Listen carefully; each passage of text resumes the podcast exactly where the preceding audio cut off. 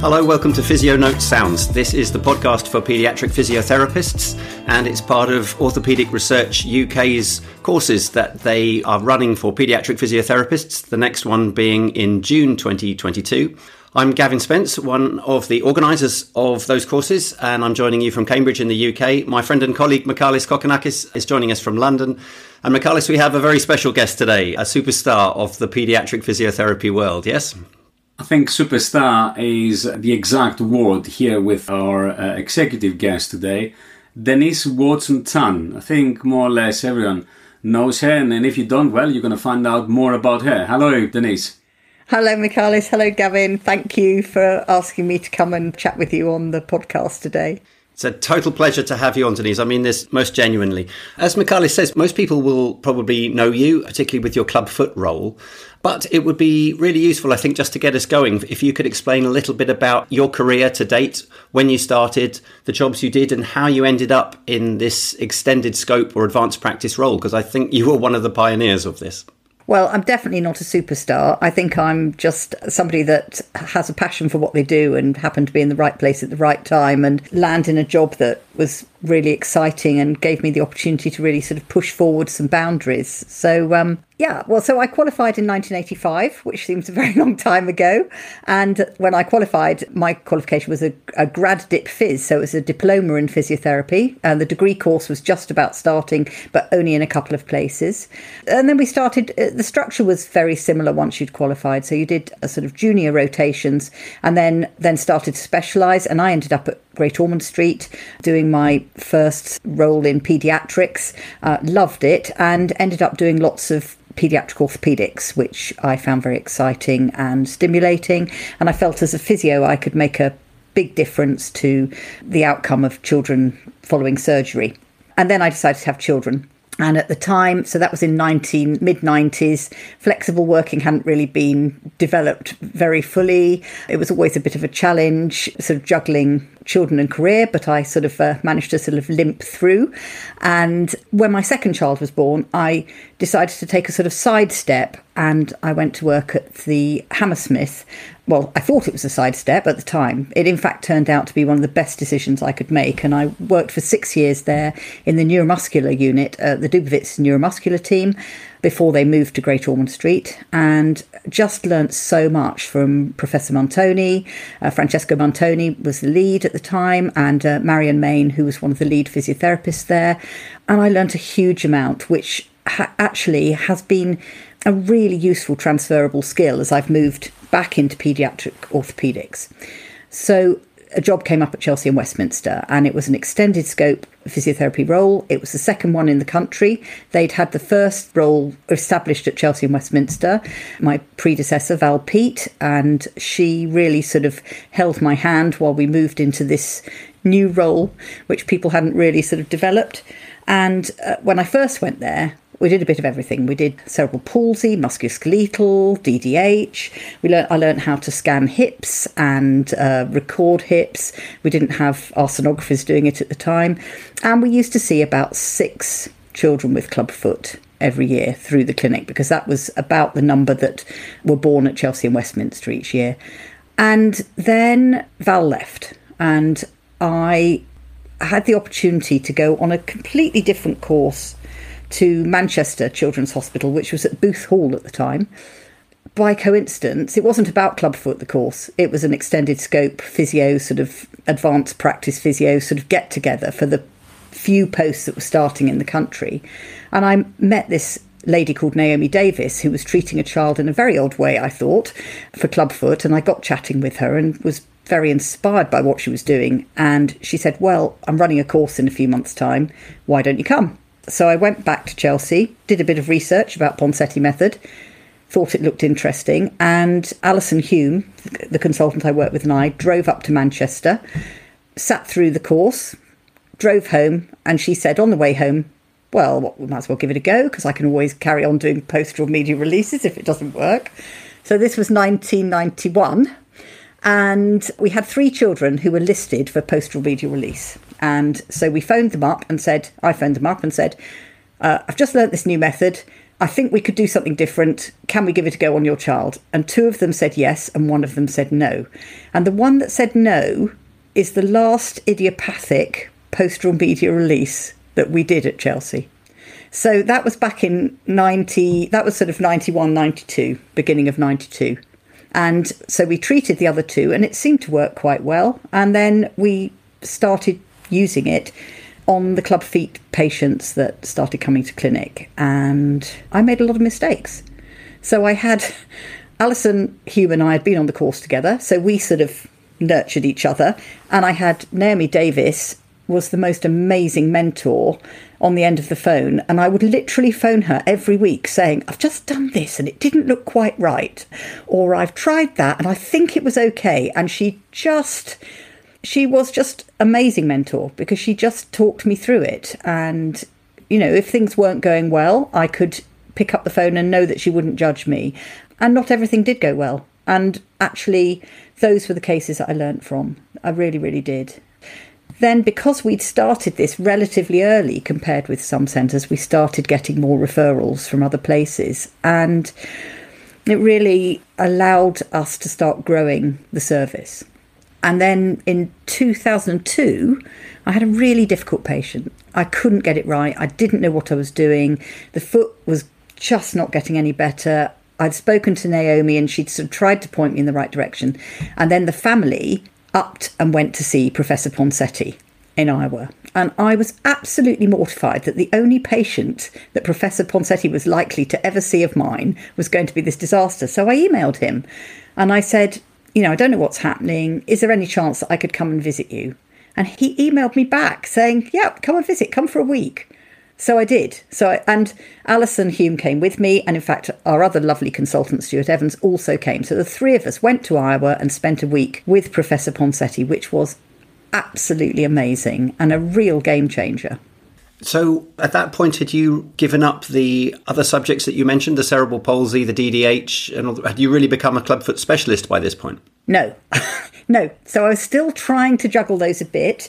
And then we put in a business case and we got two more. So my predecessor, Val, had left and we managed to get in her place. We got two posts because she did she she was doing so much. So we actually got two posts coming in, and one took on more of the cerebral palsy work and one took on more of the musculoskeletal. And at that point we were still doing a little bit of everything, but it was already starting to shift into more designated areas because it became clear that actually the service was going to expand. But is this something that you had decided as a group yourselves? There was still at At this stage, there was no such official thing as extended scope or advanced practice. Was this just something you had decided as a department that you were going to promote and develop the physiotherapy role and you were each going to take these different domains on? Or, or was this part of a more official programme? No, it wasn't part of an official programme. I think it was a response to the needs of the team at the time. And I think Alison Hume had a sort of vision about how things would develop, and, and she and I were able to really work together to develop that. And we could see that the skills needed for the cerebral palsy work was starting to be quite different from the skills needed for the musculoskeletal, the clubfoot and the hips. So for a long time I did musculoskeletal, hips and Ponseti, and then that divided off into hips and Ponseti, and now it's really mainly Ponseti, but also I would say deformity casting rather than just Ponseti. And the cerebral palsy work has really been developed into a much more of a speciality, and my amazing colleague Anne McNee covers that, who's a PhD physio, and that's developed a huge amount with the onset of more gait analysis and and things like C P I P S and all of that stuff coming in. That really needs a specialist person, a specialist E S P in post or an advanced practice physio. It's interesting. The roles become more and more subspecialist in paediatric physiotherapy, as indeed they do in the surgical world. Some people have concerns about that. They worry that we are becoming far too specialist and we can't turn our hands to the other things. I don't know. I mean, I, I'm I'm a supporter. I, I think it's good that we we subspecialise. What are your thoughts about that, Denise? And, and Michalis actually come to that, you know, th- this idea of subspecialising within our specialties. Well, somebody said to me, don't you get bored with just treating clubfoot? And I thought, well, it's not just clubfoot, is it? Because there are so many syndromic syndromic children, surrounded by that, you've got all the developmental issues, you've got all of the other musculoskeletal issues that come in. So you've actually got to have a really, really strong clinical grounding before you can go into that speciality. And I think that's that isn't that the same in, in orthopaedic surgery? You need to know all those other areas before you can specialise. Yeah, what, what do you think, Michalis? I, I, that's right. That's the way we train. You you do tend to do the generality, but then inevitably we become super specialist within those areas, I think, at least in U K practice. I, I think I agree with both of you. If you work in a highly specialist centre like Chelsea, Westminster, Evelina, London, Great Ormond Street, and, and so on, you, you do need the, uh, the the rotation, you do need the training in paediatric orthopaedics, but then you, you're the one who is going to see those very, very uh, uncommon, atypical cases that no one else has treated. So then you become the highly specialist, the one that can provide them the treatment and the solutions, if any, or at least can uh, has the network, like, very nicely. I, I was, like, speechless, you know, listening to you, Denise, telling about, you know, the whole thing with Naomi Davis, and then, you know, you're blessed. You were taught by Ponseti yeah. himself. I'm very envious, I have to say.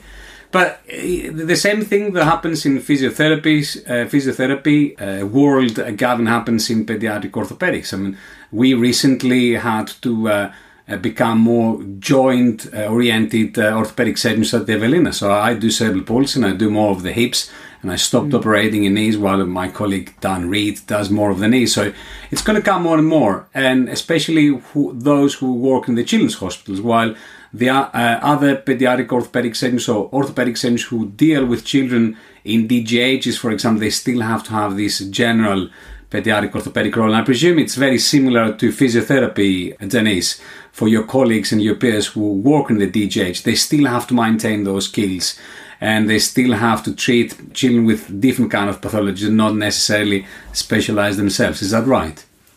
Oh, yes, absolutely. In a D G H, I mean, you have to be a real jack of all trades and be able to to treat all sorts of different conditions. But I, I think I think for me, the phrase knowing what you don't know is something I'm mindful of all the time. So things I don't know, you, you have to be prepared to ask or find somebody that does know, and not be not be embarrassed or shy about it.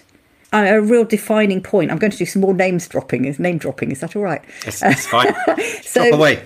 Naomi ran a second conference in Manchester, and I put in some case studies, and they were two case studies of children where things had gone really badly. They were atypical feet. I didn't know what I was doing. I don't think I'd done a very good job with them. I sort of managed to get them there in the end. You know, it, it wasn't pretty. And I presented them in front of Fred Dietz and Shafiq Pirani. And actually, I th- there were gasps from the audience. I put some of these slides up of feet that I hadn't treated very well. But actually, I did manage to turn them round. One of them, I went back and did what Fred suggested. Fred made the most amazing observations and, and suggestions in his very sort of soft-spoken way. I mean, he is so, so missed. He passed away a few years ago, and he's he's very much missed. But I learnt so much from that, and not being afraid to show things that hadn't gone well, not try to push them under the carpet and pretend they hadn't happened, and because actually that's how we learn. And so one of the things I really, I hope that I try to do is be a very open resource for other physios, so that they can call me and say, this isn't, you know, what, what do you think's happening? And I can chat, either chat them through it, or invite them to clinic, or do a virtual call with them, or however, whatever works for them, because I've been there, and I think that it's really important to be able to put your hand up when you don't know, because, you know, none of us know everything, do we? And the more I learn, the less I know, I think. That's very, very true. It's interesting when, when I hear you talk about the way in which your practice developed and the lessons you learned. You talk about your colleagues, and you talk about physio colleagues and surgeon colleagues equally. There's no, there seems to be no distinction. This is a team game. Do you think you could have developed your advanced practice role without the support of the surgical teams? Was, was that an important factor, do you think? Or do you think it, the, the drive had come from physiotherapists anyway?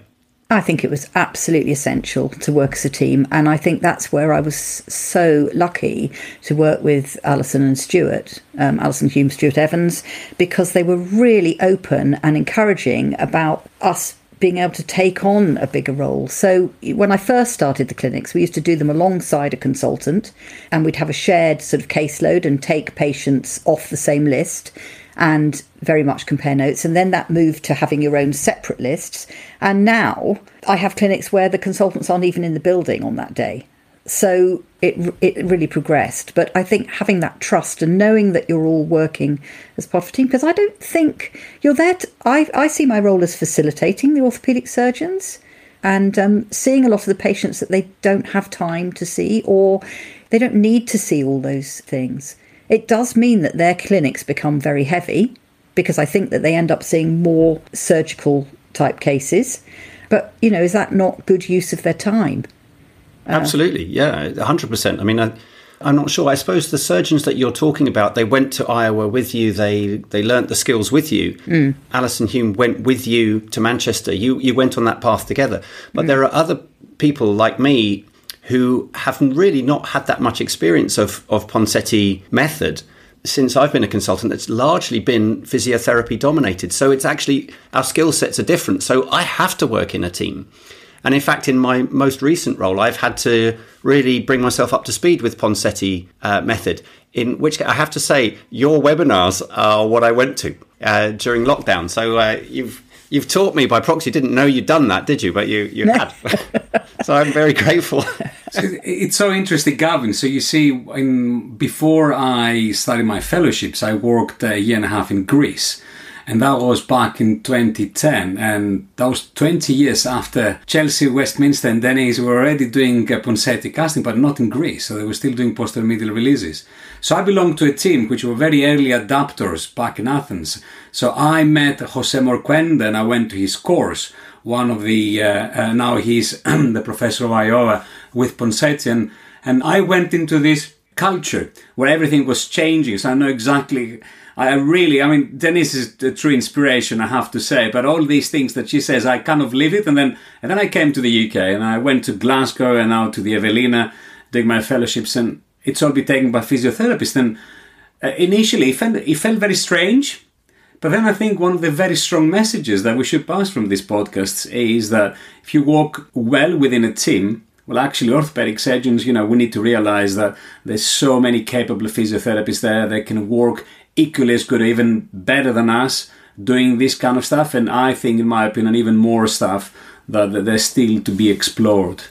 But I don't think we could do it on our own, Michalis. I don't no, think it's, it's, it's something, teamwork, you know, no doubt. I, I mean, I still feel that tenotomy is the re- the in the realm of surgeon. I know there are some physiotherapists that uh, I think there's one in this country that does tenotomy. Yes. But I, I personally don't see it as good use of my skills. I think that I'll always assist with tenotomy.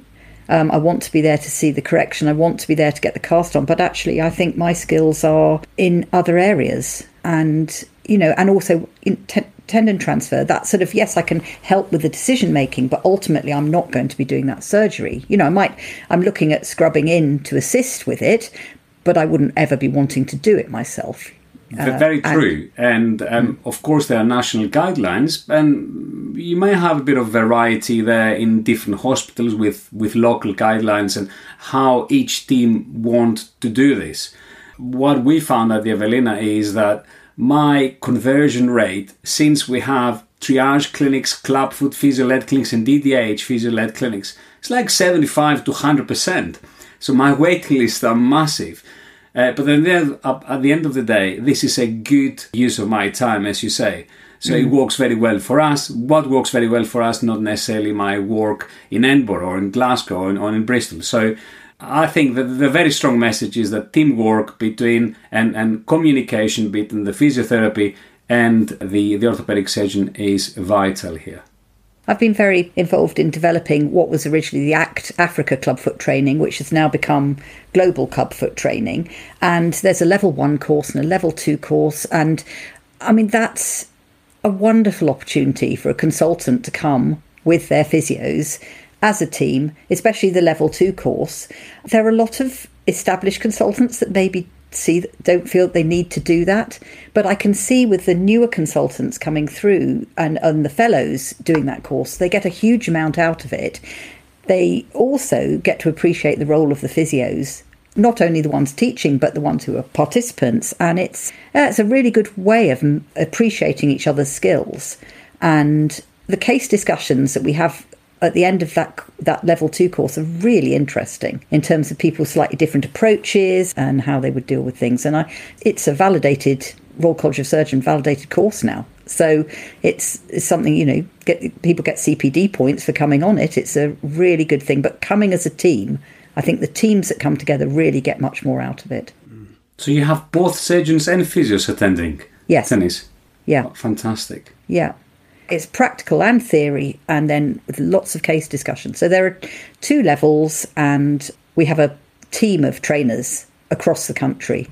I am a very small cog in that wheel. Denise, you mentioned how you developed the role in concert with surgeons and that you were initially doing those clinics together. And as time has gone on, you've essentially become more and more independent. And now you run clinics without the consult- the surgical consultants being in the building. So I'm just curious to know what your thoughts are about the future of advanced practice in paediatric physiotherapy. What other areas do you think physios are going to move into, and what sort of training do you think the people who come after you will have and should have? Well, I think A H Ps are the way forward, uh, one way forward in the N H S, because uh, we're a lot cheaper. I think you tend to not get the same rotation around. So for, for patients, they're going to see the same person. There's more continuity. And uh, paediatric physios have a huge grounding in child development as well as their sort of speciality areas. So things like the musculoskeletal clinics that one of my colleagues at Chelsea, Sam Double, does, she's really, really skilled, and she knows what to refer into the surgeons and what can be managed conservatively. And so that bypasses the need to have a surgeon seeing every patient with flat foot, knock knees, bow legs, knee pain, those patients that aren't going to come anywhere near surgery. There is an issue there for training for fellows, and there is an issue there for training for the physiotherapists doing the team. I have to say your course has been really useful. I, I've had really good feedback from my friends that have, have done this your course, in that it's hitting the spot for what they need to know. I think that we are we are definitely an option to help try and get the waiting lists down. Uh, not the surgical waiting list, though. So, Gani, I just want to say this. I send my fellows and registrars to sit with the physiotherapist doing physio M S K clinic, because they learn a lot. But it's the same way when they sit with me. So it's not just about the service. It's also it, it does it does have an uh, education role, and we send medical students, and they, she has a very good feedback mm. from them. But it needs to happen both ways. Yes, of course, definitely. Yes, of course, very definitely. And you need to have a consultant to go to with those things that you really can't answer and can't don't understand and can't see quite what's happening. And so I don't think we've reached that stage, Denise, where we have our physiotherapists doing independent uh, clinics yet. So what we do, they have their own clinic. I think it's a kind of progression. Even listening mm. to your story, you know, you just need to have this progression. So we, we trained our physios. They're very capable, but we still have a consultant next door. So they can come uh, anytime when they start their clinic. We can discuss cases. They can order x-rays themselves. We can go there anytime that they want us. Uh, and then we can discuss after the clinic as well. And I think the next stage for us would be to have independent clinics uh, on themselves without a consultant being around. But we just take our time with this. We're not in a rush, if you know what I mean. Yeah. I mean, it's grown. This has taken a long time. So so our main Ponseti clinic is an all-day clinic, and it's myself, two band seven physios, specialist nurse, a, a physio assistant, and we've just really good addition. We've just got a rotating band six physio who's going, that, that rotation is coming into the clinic. They're going to spend a year with us. And that's, I think that's wonderful, because that's a training role that's going to go through the clinic and, you know, come out the other side and be able to take on all of those Ponseti skills, but also casting skills for deformity casting, serial casting. So it's really, you know, that's taken a long time to build that. But we have about one hundred twenty new clubfoot referrals a year in the service. Is it your perception that paediatric orthopaedic physiotherapy is an attractive career path? I mean, one thing that you have to consider is career progression for people who are coming through this. The way you have described it, it, it was an unofficial program. You as a department had decided to specialise in your roles and extend the role. But nowadays, people need to know that they can progress their careers. Mm. They're going to need the right qualifications. I mean, it, what are the practical steps required for that career path to be available? Because it's important if you want to get people recruited into your specialty, right? Yeah, I think that's really tough. I mean, I've hit a ceiling. There's no way for me to progress further because I don't have the right qualifications. And I think you definitely should be looking at a master's, but we're now expected to have a PhD as well and manage a team. I mean, there's a job gone out recently, actually, Michalis, in your trust, where I think they're expecting superwoman or man, superperson to run that team. They're expected to do research, run a clinical service, manage a team of a lot of physios. I mean, nobody would expect a surgeon to do that. So they're, they're getting it through as a higher grade because of the management side rather than because of the clinical side. So you've got three strands, haven't you? You've got management, clinical and research. But actually to get higher up and to become a consultant physio, you have to do all three of those things at the moment. And I think that's just expecting. I, I think you'll get reduced clinical standards because of that. I think you've got to, we've got to have a, a, some way of clinicians, ex, expert clinicians being able to go up above an eight A band, or even in some trusts it's a band seven, but a, a, an eight A band. And there are a few eight Bs and Cs, but they're very few and far between. And they, they are mainly super, super physios who can just seem to have to juggle everything. So you, do you think the physio consultant role is just around the corner? I'd hope so. And there are people like, I know you've done a podcast with Christine Douglas, but people like Christine are definitely going to be the next generation of physio that I hope will push that forward. And I think we welcome this, Gavin, isn't it, as paediatric orthopaedic surgeons? Definitely. I mean, the, everything you said about the, the team working, the multidisciplinary working, the, the fact that surgeons and physios are kind of interlocked and have complementary skills. Yeah, we're, we're entirely signed up to that as well. So, listen, Denise, fantastic. It's been so great to have you on the podcast. I'm I'm really, really grateful to you for, for your input, for talking us through how you got to where you are, because you really are a pioneer in all of this. It's, it's been well, fantastic having foot, you on. I'm a clubfoot bore. I could talk forever about it. So I haven't even talked about clubfoot, really. Well, on that subject, on that subject, we will be having a webinar on clubfoot, and I'm really hoping that we can persuade you to come along and be part of the roundtable discussion. So this this is our open invitation to you to come I and join that. I would love to. I would ah, love to. I knew you'd say it. Thank yep. you so much. All right, Denise, we better wind up and, and call it a day there.